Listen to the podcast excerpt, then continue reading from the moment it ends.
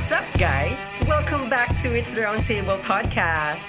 I am your host, I'm Brian Bonnie. Ayos ba dyan? This podcast is your perfect partner balancing work and life one episode at a time. Join me as we navigate adulting.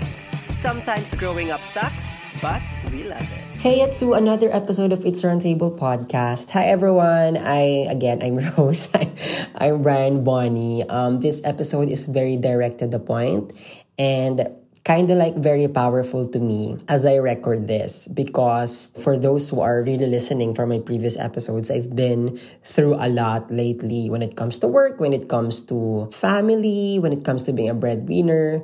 And now, this episode, I just really want to remind myself and to all my listeners right now that just because you have moments of weakness doesn't mean you are weak. And again, I am not disregarding your reasons of why you are guys are being tough all the time, you know, 24 7.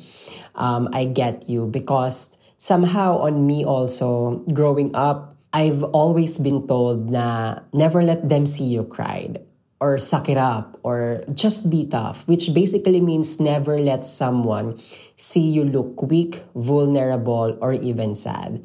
Right? And now, as we get older, we still continue to believe that showing emotions was something we ought to hide. So we carried this facade of being tough, being so independent into all aspects of our lives, such as relationships, such as careers.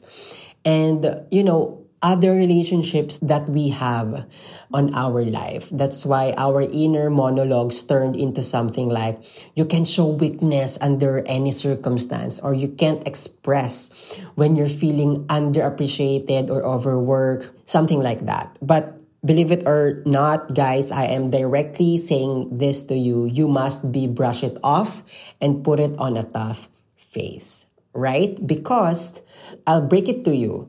We weren't supposed to be indestructible beings. Humans are allowed to break down and hurt, and just because we have moments of weakness doesn't mean we are weak. Because again, we are not judged on this earth by how many tears we shed or how many breaks we needed, how many heaviness we endure when we face disappointment, right? We are living, we have conscious, we are emotional beings that don't need to be brave and tough 24 7. In fact, sometimes the bravest thing you can do is give yourself permission to feel. So that's it, Pansit. Thanks so much for listening.